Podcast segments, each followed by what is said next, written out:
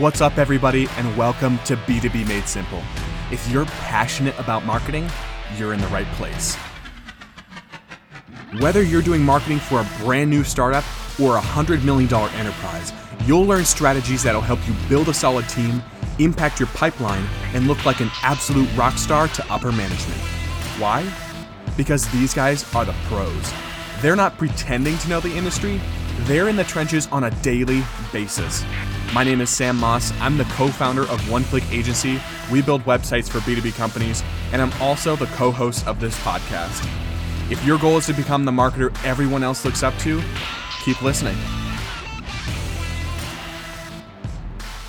Hey, my name is Tim Kroll, and I'm the co host focused on the topic of leadership here on the B2B Made Simple podcast. We have an exciting conversation coming, so let's not waste any time and jump right in. Brand culture. Man, today I am super excited to talk with Torlando. Uh, we were talking in the green room, and I, I'm I'm hesitant because I'm like I want to be careful because I don't want to spill the beans too much. But I'm actually really excited about this conversation. Uh, just talking about how brand culture can help out with marketing, how it can help out with your own your own personal culture, your own brand. I mean, like there's so many things, and I'm tripping over my tongue with all these words because I'm I'm really really excited about. It. So I got to slow down, take a breath, take a pause and introduce Torlando because, again, like I said, I'm super excited. I'm almost too excited I can't even get out of my own way.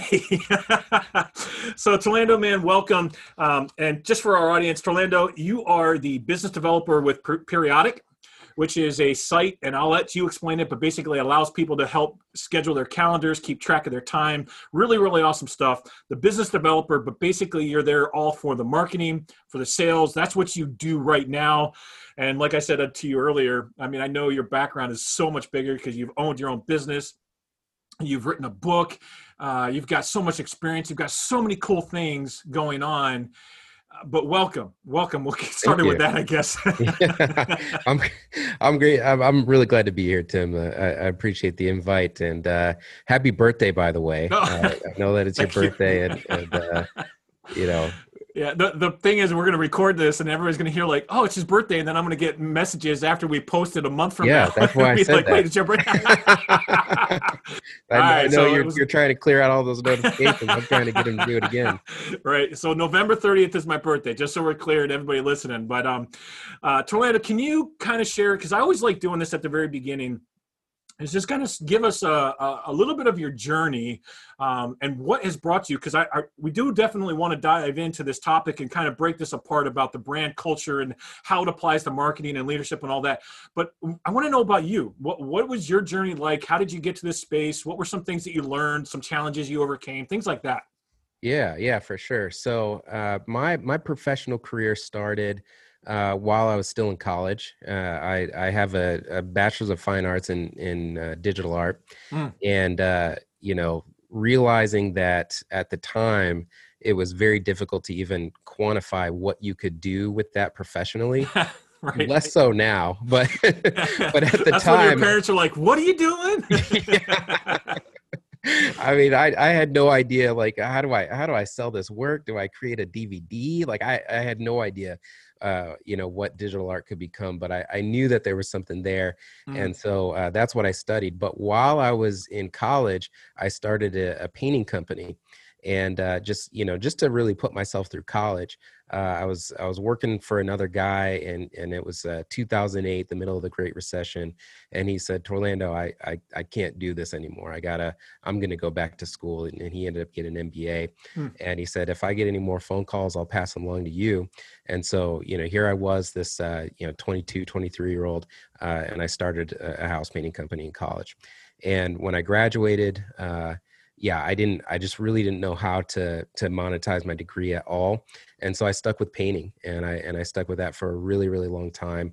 Uh, over a decade, I ran that business, and wow. uh, uh, but you know, during that time, that kind of became my second education. Uh, yes. Because uh, I because I took on you know once I once I figured out the painting stuff and like how to do it, how to do a good job, how to train other people how to do it, how to get them to serve the customer in the same way that I wanted them to. Then I would just kind of systematically take on the different roles that were essential for running a business so taking on sales taking on marketing mm. and i you know i started delegating myself out of all the stuff that i liked and i just left myself with the stuff that wasn't fun at all oh. and that you know i mean i think people do that i, yeah. I really do because you know you have the interest you you you have the experience and and therefore you know how to teach it and so you hand it off and then you for some reason think you have to have your hands in the thing that you don't really mm. understand mm. and for me that was like you know business finances and administration just stuff that was not suited for an artist you know just mm. didn't make sense at all for me to hold on to that but I, that's what i held on to eh, yeah can i, and, I pause you on that one because I, yeah. I what you just expressed, I would say there are so many individuals, so many business owners, CEOs, people that are out there that struggle with that exact topic. In fact, I might just have to have you back just so we can talk about that one topic rather than the other one because that I'm sure is a wealth of information. So maybe at some time in the future. But thank you for sharing that because I love it when people share out of their hardships and out of their their pain of what you're doing. So keep going though. But great, great stuff. Yeah. So so basically that was uh, that was my job for the last you know three years maybe mm-hmm. just kind of the stuff that I didn't like and uh and i had some other stuff going on. I had i had a really hard 2019 people i know people have had a, a hard uh 2020 my 2019 was that was mm-hmm. the dumpster fire. That was the the straw that broke the camel's back. I had some hard stuff going on at home uh you know my my family split and uh and i just you know i just became a, a shell of a human for a little while. And so hmm. uh, I, I decided that I, I really wasn't happy in my career and uh, and and my life was just really having a hard time in in many other places, and so I decided to do a hard reset. And mm. uh, and I knew that I, I loved this uh, this marketing stuff. I knew I loved talking to people. I loved having conversations.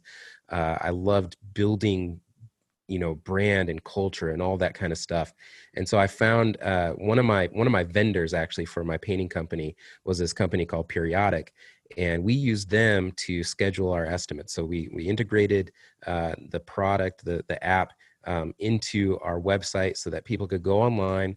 Uh, they could get an idea of what the price, what the job is going to cost, and then they could book an estimate to have a, a salesperson go out and uh, take measurements and, and, right. and, complete the sale.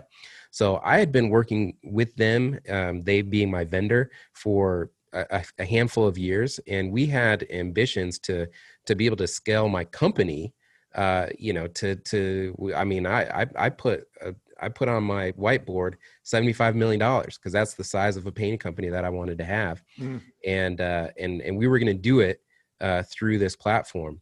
Uh, but with all that stuff that just kind of came crashing down on me, and me needing to to find a place to to set my feet on firm ground, um, we just you know, I reached out and said, "Hey, what if uh, what if we did some of this together?" And I and I started to help you guys uh, formalize your marketing program and your sales program. And and we all thought that would be a great idea. The board thought it was a good idea, and so yeah, I, I got brought on uh, earlier this year as the director of business development. Man, there's so much stuff there that I wish we could have had time to unpack, but I, let me just touch on a couple things briefly. Number one is I am I'm proud of you for being able to say that you had to do a hard reset. There's very few people are willing to do that. Very few, few people are willing to live authentically and come to terms and say I have to do that. So let me be the first one. If nobody said that, I'm proud of you for doing that because that's a hard thing to do. Thank you. Second, second thing is the fact that as you look at this, people, eh, eh, business owners, CEOs, everybody that that really listens to this type of a podcast, they always look at it and say there's a separation between a business and personal. That is a false narrative because things that happen in our personal lives will have a direct impact in our own businesses and the way that we make decisions, the way that we operate. There's just only so much energy, mental capacity that we have. And so, again, I, I recognize what you're saying there because I think everybody at some point in time has been there. So, Wow, there's so much stuff we could unpack. But let's talk about some of the things that you've learned through this that would apply to the brand culture and to the leadership components, and then just how this branding culture would even apply as a marketing tool. Yeah, for sure. So when I when I came into the company, one of the things that I noticed immediately was that uh, we were trying to build a really cohesive culture, and internally it made a lot of sense. It, it was fun. It was uh, it was just great to be around people that were uh, creative and you know forward thinking and and you know all these wonderful traits. Uh, but our marketing program and sales program was very underdeveloped, mm-hmm. and you know I think eh, you know the, the, our company kind of had the same you know has had the same thing that that I you know that I dealt with where the CEO can do a ton of stuff uh, and so he's doing a lot of stuff and then he's kind of systematically delegating the things that he knows how to do the best and leaving you know some of the things on the table that uh, that he just has to figure out mm-hmm. it's it's so so common and so the the marketing and sales program it, it was it was underdeveloped I'll, I'll i have no problem you know saying that it was underdeveloped mm-hmm. and so I think where the company had struggled in the past is they were trying to bring somebody on who could, uh, you know, forge that new path, but they were really the kind of people who needed a playbook. They needed some something, you know, they needed processes and systems to follow, rather than really being that trailblazer who could come in and say, "I don't need a playbook. We're gonna we're gonna discover our own. We're gonna create our own." And and that's just my personality you know having been you know the, uh, the ceo of my own company having needed to to trailblaze in so many other ways um, you know that was something that that i really uh, for all the stuff that was going on in my personal life that was something that i could firmly latch onto and say this is something i can do. This is something mm-hmm. i can handle. And so uh, the thing that really stuck out to us to me uh, was that we just had this wonderful brand culture. I mean it was it was it was hip. We we uh, we there was a lot of there's a lot of food involved. Uh, I'll, I'll, tell you what, man. If I knew how important food was to your company culture, I would have quadrupled our meals and entertainment budget at my former company. I really would have. Because uh, it just it just means a lot to, to why be able to why do you down. think that is that way that, that's an interesting I've never heard anybody say that food is equal to the brand culture I've heard different components of that but why would you say that food is a key element you know that's that's a really good question i mean there's something there's something very equalizing about food mm-hmm. there's something that you know when when when we are eating good food especially that's something that everybody can relate to because we all have to do it um it it takes away i think for employees it takes away a little bit of the stress and the need to think about that basic function you know mm-hmm. or or you know uh, like having to spend your last you know 30 minutes or an hour to fund the lunch that you're about to have you know um, there's just something about it that that draws people together around food you know gregg popovich the the uh, coach of the san antonio spurs he's he's rather famous famously known for uh, always having a ton of team meals, coaches meals, uh, individual meals with with different players. Um, that guy never has a meal alone. He mm. always has a dinner guest, and that's where that's where he bonds with his people, and that's oh, where they have uh, real conversations. And I think I think being able to have a conversation that isn't just you know brass tacks and nuts and bolts, uh, but really being able to show who you are as a person, who you are as an individual. Um, you you start to build that relationship, and that's what that's what helps you. That's what helps you lead lead. Mm. Um, I, I find ever, it. Go yeah, ahead. Go sorry. Ahead. I was gonna say I find it super interesting because I traveled over to China and some of the Asian cultures. They will not do business with you unless they've shared a meal with you. Yeah. I mean, it's just part of their culture. And so by you saying that, it, it, was kind of almost for me, almost a wake up call kind of a thing, because in our American culture, food is often an afterthought. It's something that you do on the fly where, right. you know, like, hey, I just need to grab a quick bite to eat and boom, you're in and out and gone and done. Um, but the Asian culture is not like that. That is, it's a process. It, and right. bringing up exactly what you just said, I think it's really important to hit on those key points. Number one is it builds relationships, and it gives you that um, the foundation of knowing who that person is. It gives you a chance to listen. It gives you a chance to communicate ideas other than just the, like you said, the brass tacks of right just the the tasks that need to get done. This is really more the, uh, yeah, you're absolutely right. So now I don't know if you all are listening to this, but maybe you should just write it down because I think this is a this is a key that we've passed and we've skipped over in our American culture. We just like, oh, it's just lunch is just a thing. We have to kind of oh, how many I, I almost dare say the vast majority of my audience that's listening most of them have probably skipped lunch today, especially if they're listening after the lunch hour, right? Right, They right. probably have just skipped right through it. But man, as an op, I've seen it as an opportunity to to lead and to build relationships. That is that's huge. That's a huge mindset shift. Yeah. So uh, one of my favorite books on leadership is uh, is one that John Maxwell wrote called "The Five Levels of Leadership." Mm-hmm. I don't know if you've read this, but it's uh, it's a phenomenal book. Uh, he talks about the different levels, and and he says that at the first level, people lead through their position, Mhm. and that is the worst place to lead from, um, especially if you're like an incoming leader. Like if you're being hired from the outside, Right. and you come in and you say well this is my position i'm i'm the manager or i'm the ceo or i'm the you know i'm the boss and that's why you have to do what i say people resent that right Absolutely. Yep. and and they can't get over that until you go to level 2 which is leading from the relationship that you built Yep. you have to start with that relationship and that's where people will will start to kind of actually listen to you or do things because uh, because they feel like you know they, they feel the camaraderie they feel like they, they kind of owe you something just for being a good person who cares about them. And so you know at a base level uh, if you are trying to get somebody to to to gain faith like just to do something and you can tell that they're just doing it because uh, you're the boss and they and they have to uh, you're you're never going to get the kind of performance that you want out of them. And so so you got to build that relationship uh, that's you know that's the second level and there are more levels than that uh, that, that we won't get into but um, being able to build a relationship through food through through sharing a meal um, especially when you when you pay for that meal uh, it it just it's just meaningful and impactful to a culture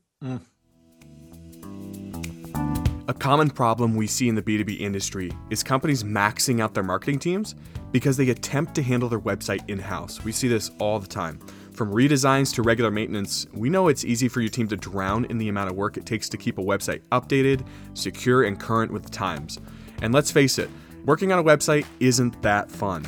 The worst part, hiring a full time developer to handle that workload can cost over $100,000 a year. Here at One Click Agency, we build websites for B2B companies for just a fraction of that cost. Whether your website is 5 pages or 355 pages, our US based team of designers and developers can handle your website project with ease. If your team is totally capped and needs help with website maintenance or even a full redesign, visit oneclickagency.com to get a quote today. Visit oneclickagency.com so your marketing team can get back to doing what they love. oneclickagency.com. you know i think i think from there my thought was well, we got we got to share this with people Yeah. you know like like there there is something kind of special here at periodic and uh and it's it's just it's not like other work cultures. Um you know the, the when the when the pandemic hit uh instead of being really afraid about working from home working you know not from home uh you know out of the office uh we just we immediately leaned into it. And it, and it and it wasn't a, like a cost saving thing like oh now we don't have to you know pay much as much for like office space stuff like that it was you know there there was a, an experiment forced on us which was that we have to work from home. And then we just put out a survey and said who who wants to keep doing this and who wants to come in? And let's just let's just offer you the thing that's going to make you the most comfortable when you I work. love that. yeah. I love Uh, that so much. well and and so here's what happened. Uh some people decided that they wanted to stay home and it, it just so happens that they're most productive at home Mm. there were others who wanted to be in the office and uh and i was one of them because i'm an extrovert and i like i like collaboration and i like talking to people you yeah. know Yeah. but but here's something that i noticed about myself is that if i spend too much time in the office and i don't have a couple days at home uh, i'm not as productive because i'm i am more likely to just start gabbing and and and just you know shooting the breeze with people too much. But on the days that i know that i have to get something down and i, that I have to just put my head down and get something done i stay home. And there's so much uh, like uh, we've just we just have this this culture of autonomy and trust that we know that at the end of our that at the end of our sprint that people are going to come prepared with stuff that they've done with stuff that they completed and we're going to get a release out and and it's going to be okay and it's going to be you know it's it's going to be in alignment with what we wanted. But there's no uh there isn't just this like t- tight oversight uh because because the people that are here we're we're so engaged in what we're doing that we would we would work uh, just as hard at home or at the office. It doesn't matter because we, are engaged with what we're doing uh, we just we just have enough trust and, and, autonomy to do it where we want to and so uh, i think that the distributed workforce is is proving itself to to be effective mm-hmm. uh, i was i was just up in in michigan you're in michigan right yeah yep so i was i was up in in my hometown of kalamazoo uh, visiting my my aunt and uncle my uncle uh, he's he's uh, he's in the process of retiring. He's kind of doing his his victory lap at a, at a company called uh, Stryker. But he's he's an executive at Stryker, and uh, and he he he said that that that the you know that the results are in the distributed workforce. It works, and what they were what they were attempting to do before the pandemic hit is they were they were thinking about creating these innovation hubs in cities where they thought people would want to work you know it's like okay so if people want to live in seattle then we will create an innovation hub in seattle and if they want to work in montreal we'll create a, an innovation hub in, in montreal well the pandemic squashed that program mm.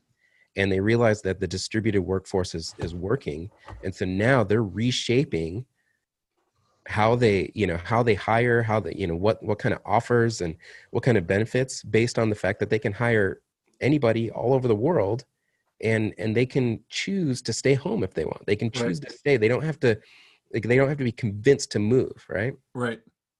And so i think i think building a culture uh as as much as anything is just is just identifying what conditions under what conditions your people work the best and and adapting your your program to to fit that man can we unpack that for a minute yeah, for sure.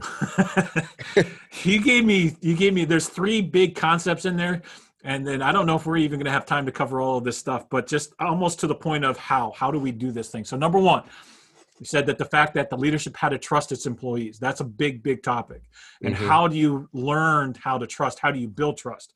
Number 2 is your company showed empathy in the fact that you're like, okay, if you do what's comfortable for you and i want to make sure that you guys feel safe and that you feel cared for and you're protected so do what's good for you and i love that because it shows so much empathy in fact that is uh, gallup poll did a did a, a, a, research on what was one of the i think they came up with four things that people want from leadership the number one thing was they want empathy Mm-hmm. They also want hope and vision, but uh, they want empathy. They want to know that their leaders care for them. And then the last one that you kind of brought up, as far as all of that uh, leaning into it, was the time management aspect and making sure that you're still productive. So there's this balance between, hey, we want to care for you, but yet we still need to have this culture of production.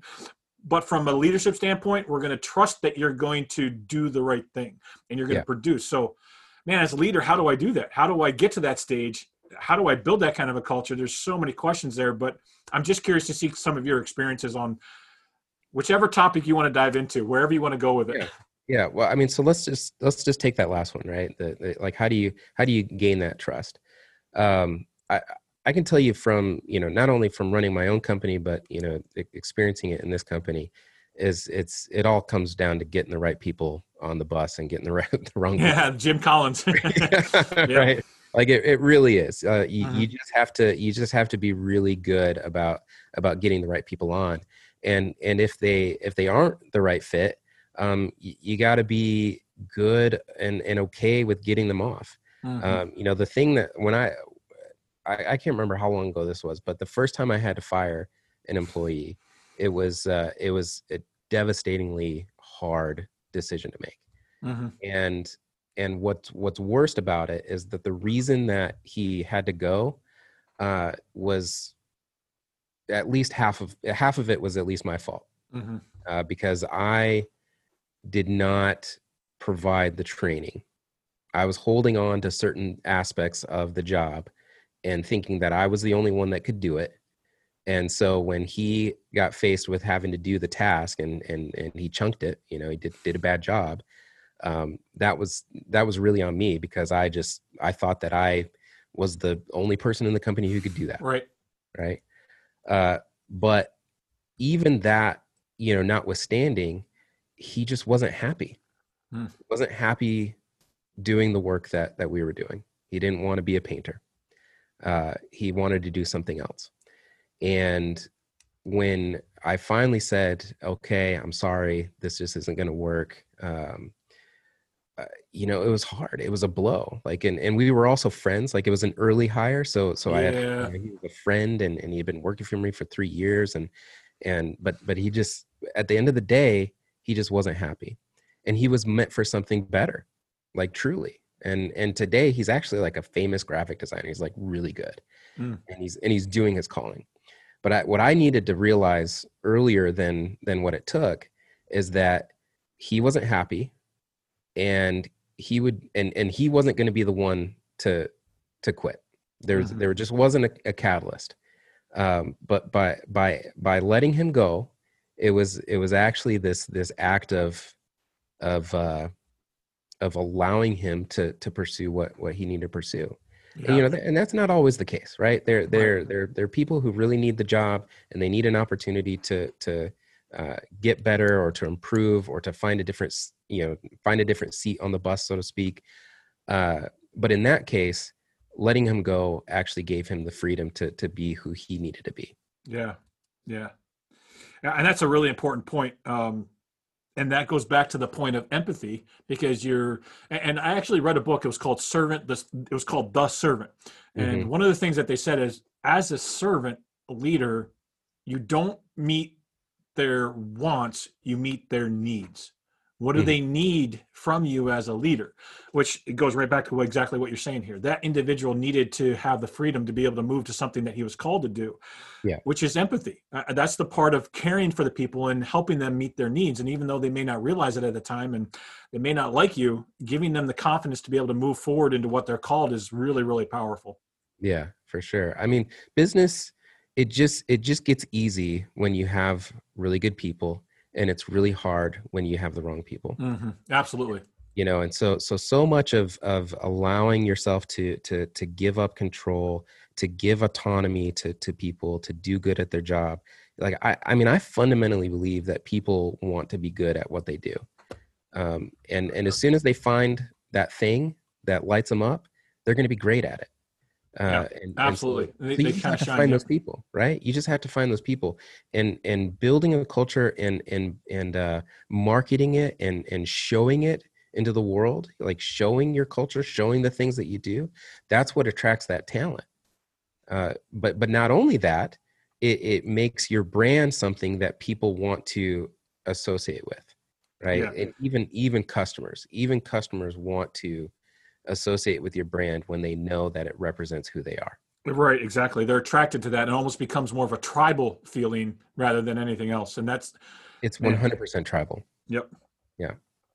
Uh, so so that's that's one of the things that I've I've been really invested in and and just really critically thinking about as a as a marketer is how do I invite people, our customers, into our culture? You know, how do how do I make them so enamored uh, with our brand that they want to be a part of it? How in in whatever way they can.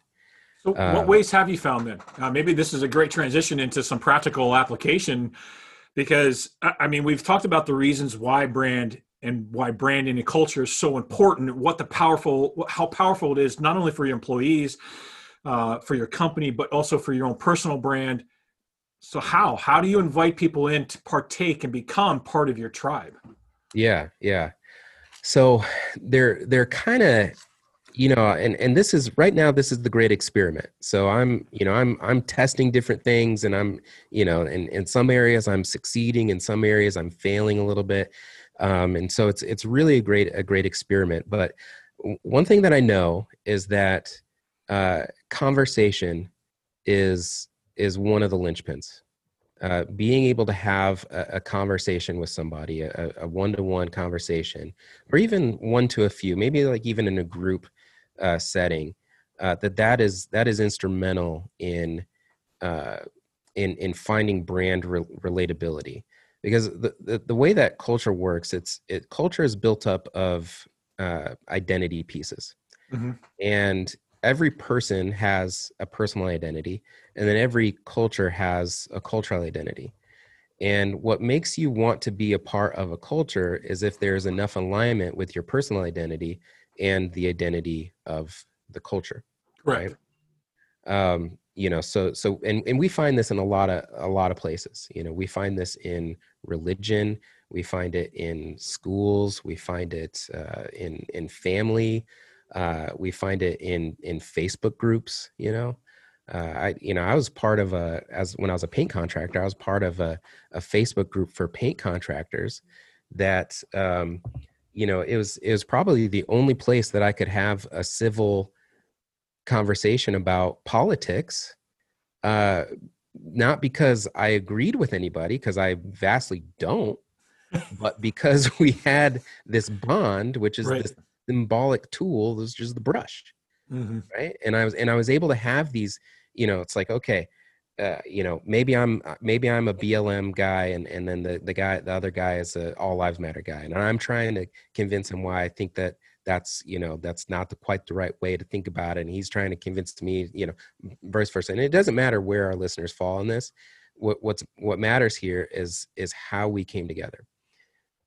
And it and it goes back to that empathy when when i was able to say okay you're saying these things online and i and i guarantee you that that people are really frustrated with you uh and i'm sure what you mean isn't what they're receiving Mhm.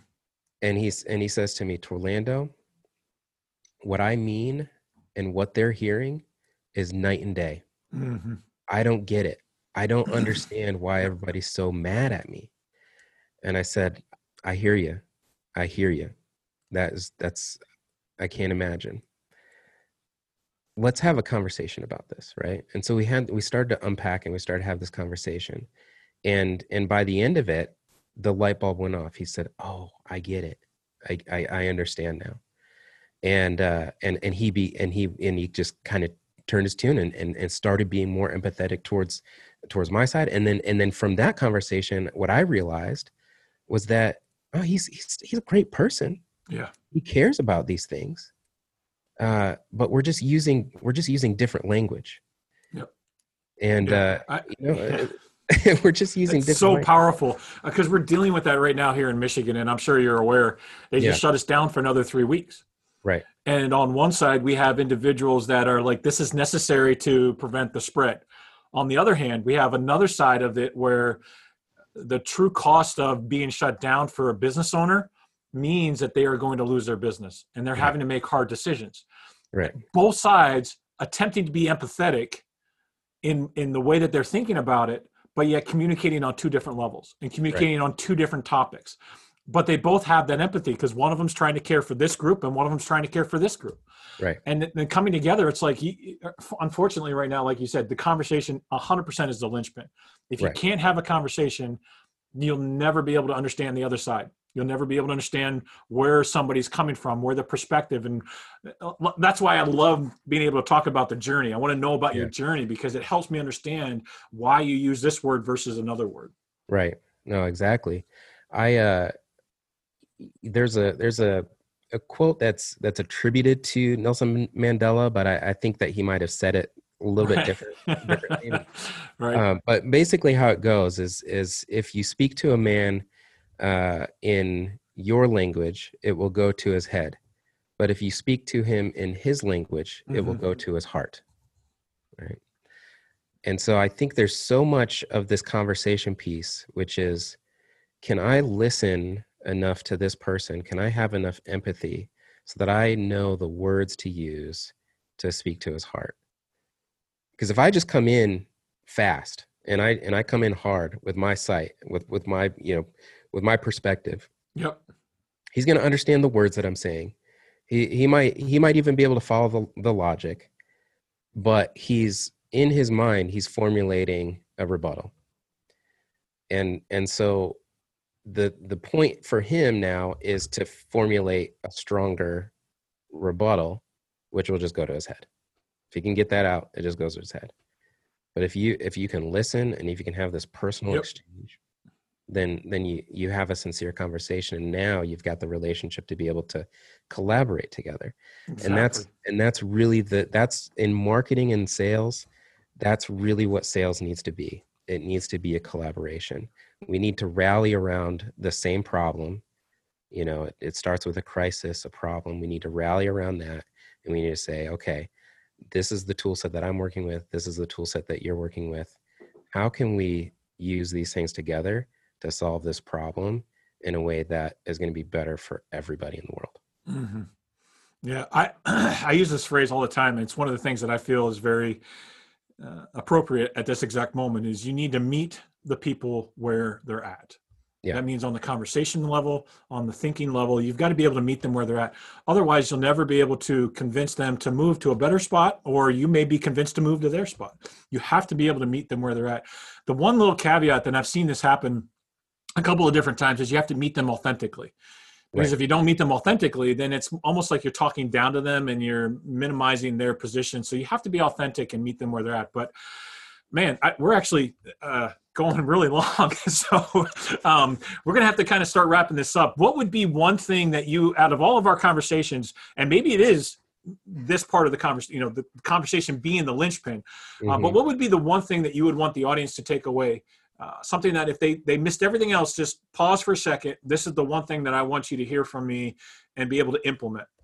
Yeah, um, I I think I think it's the conversation piece. Mm. You know, I I have seen um, you know there's there's a lot of great success that can come from automating everything and making the transaction as frictionless and and and you know not as as human as, as possible uh, but i don't think that there are certain that doesn't work for everything. Mm-hmm. um, i think the more expensive your offer is the more people need to talk to people. Yep.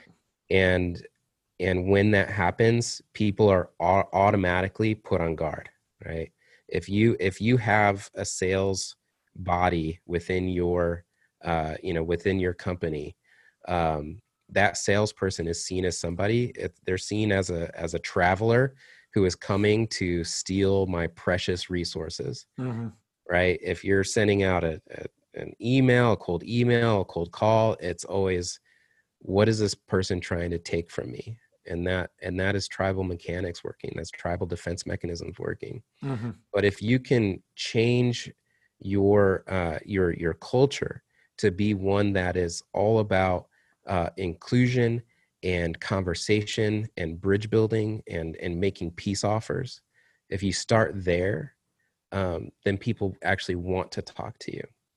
And and if you can rally around a crisis or rally around a problem and and your salespeople or your marketing team becomes more of more of a, a problem solver than a demonstrator of what you do but but they just sit down and, and start to have a conversation where we listen and we listen and we listen and then we say ah i know exactly how to help you right? That's yep. that's where that's where things change. That's where your culture that's where people want to start being a part of of the of the culture that you're building. Yeah absolutely. Love it. All right so two final questions. Um, one Uh, you've got kind of two things going on because you've got your own personal brand and i love I, you show up all over the place with your own personal brand but you also have periodic so if people want, maybe we separate those two things out. If they want to get in touch with you as a personality, as a leader, as a person, how would they get in touch with you directly? And then also possibly, you know, they're looking at this periodic and I want to learn a little bit more about the scheduling because you talked briefly about that. How would they learn more about that? So two separate things, but I think they're combined. Yeah, and I, and I can I can very easily combine them. So okay. I I love having conversations. I have uh, I have a personal booking link which is torlando.periodic.site. You can go online, just type that in. You know, if you're listening, just pull out your phone, type in in your uh, URL bar. URL well, bar. Let's spell it out so that way it's real clear. So because yep. they may not know how to spell Torlando. It's it's just like it sounds. T O R L A N D O dot periodic, which is P E R I O D I C dot site S I T E. Perfect. Uh, you can go on there. Uh, you can see that that is our app right there. That's that's our app. So you go to you go to my personal booking page uh, type in your information select a time. Uh, we'll have a 20 minute conversation. Uh, I, I keep it open. Um, you know, my goal is is uh, really just to hear more about your you know your business, what you what you're doing, what uh, what nail you're you know pounding your head against. Um, if I solving help, problems, yeah, solve a problem, right? If I can help with something that I have, then then that might be good. But if I know somebody else who, because I mean, this is I'm in the business of, of meeting people. So if if I know somebody who might have a solution, or, or I can point you in the right direction, or I can get you in a, a group uh, like a Zoom group or something like that, uh, you know, that's that's what I want to do. Um, so so that's that's the best way to to learn, uh, just to see periodic in action, but also just to to have a conversation with me. I'd, I'd, love to have it. Perfect. All right. So last question then. And we'll put that in the notes, by the way. So if you missed it, we'll definitely make sure that it's in the show notes. So if you can go back to that. Uh, last question, and I always save this because I, I, like to hear your genuine response rather than having it planned. So I, I didn't script this and I didn't send it to you before, but here's here's the question: What would be your number one book when it comes to either leadership or personal development? And if you had to pick one, what would be the first one? And then inevitably, people in the audience they always go back and they say i can't just give you one i got to give you this one and this one or i got to so and that's perfectly fine but i'm I, i'm a reader i love learning and i like to hear the recommendations we did and i'll, I'll give you one more second to think about it we did mention about the five um, uh, five levels of leadership by john maxwell so we mentioned that earlier in the podcast but um, that can't be my that can't be my choice uh maybe uh well, okay. So, I mean, I, I definitely would recommend that. Yeah. Um, he has another one called uh, uh, Good Leaders Ask Great Questions. Um, I, I, definitely recommend that. Um, but I also, uh, I think Dare to Lead by Brene Brown would be a really uh, excellent book for, for a leader. Um, in particular, because human relationships, um, they're just so they're just so delicate and complex. So they really are. Yeah, they really are. And and Brene teaches about shame and vulnerability in ways that I think are really, uh, really powerful. Um, you know, I mean, I I, ha- I have this you know kind of interesting perspective in that I come from uh, my entire career being a business owner. Mm. Uh, you know, to the extent that I thought, oh, I would never be able to be an employee or a number two or number three or whatever. I would never be able to do that. I'm I'm virtually unemployable, and I, and I think a lot of you know CEOs and entrepreneurs might feel that way. Um, but just because of that hard reset, I I, I had to I had to change. You know, I had to go mm-hmm. back into into employment. I'm not not even back. I never I never really had a job. I've I've you know pretty much always been an entrepreneur, and what I did not realize was how much power I had as a CEO. Mm. I did not realize that when people come into my office and present something, if I if I so much as go, mm, that sends the the other person into a space of you know self-doubt and worry and mm-hmm. backtracking and and all the stuff that like you don't see it but in their mind they had they had done all this work to prepare and then you you offer you, know you throw it. in your little miss and you squash it you do and so i think i think reading uh, brene brown can really help leaders to uh, develop the the level of of empathy and the vulnerability uh, that they need to be able to have a more open uh, uh, work culture and i think openness is is the most important thing that you can have as a leader being able to be wrong being able to be vulnerable uh, being able to share what's going on in, in your life as well as them being able to share just having this two-way you know equalizing conversation so so critical as a leader. Absolutely. Man absolutely loved it. Well man thank you so much there's so much stuff on here and I, I i mean obviously as the audience i really truly hope that you guys were listening maybe you have to go back and re-listen to a couple of the little segments and things but um absolutely Tonino, this has been phenomenal. Uh, and from the bottom of my heart, thank you for coming on, sharing all of the cool things on this. Um, man, I I'd like to keep talking, but I know people are gonna be like tuning out. They're gonna be like, yeah. but it is it is really good. So until next time, we shall see you guys. Enjoy the day, make it a great day, and make sure that you implement or you add one thing to your life based on what you've heard. And then once you do, send us a message. Let us know. We want to hear about your success. We want to hear about your growth. So until next time, we'll see you guys. I wanted to say thanks again for joining into our conversation. You know, one of the things that I've seen across the board, whether you're a business leader, owner, entrepreneur, or even a leader, is the struggles that we go through and feeling like we're all alone. We've created a class, a workshop type class called Mentor Mind, where we meet for six months. In that six months, you're able to meet and talk with other people that are going through much of the same situations, same scenarios, same challenges, and it gives us a great way to be able to connect, grow, support, and encourage each other. And if you've often felt like there's no one else that you can share with, let me invite you to Mentor Mind, where you can share some of the challenges, come up with solutions, and be able to live the best life that you have. We'll talk soon, guys.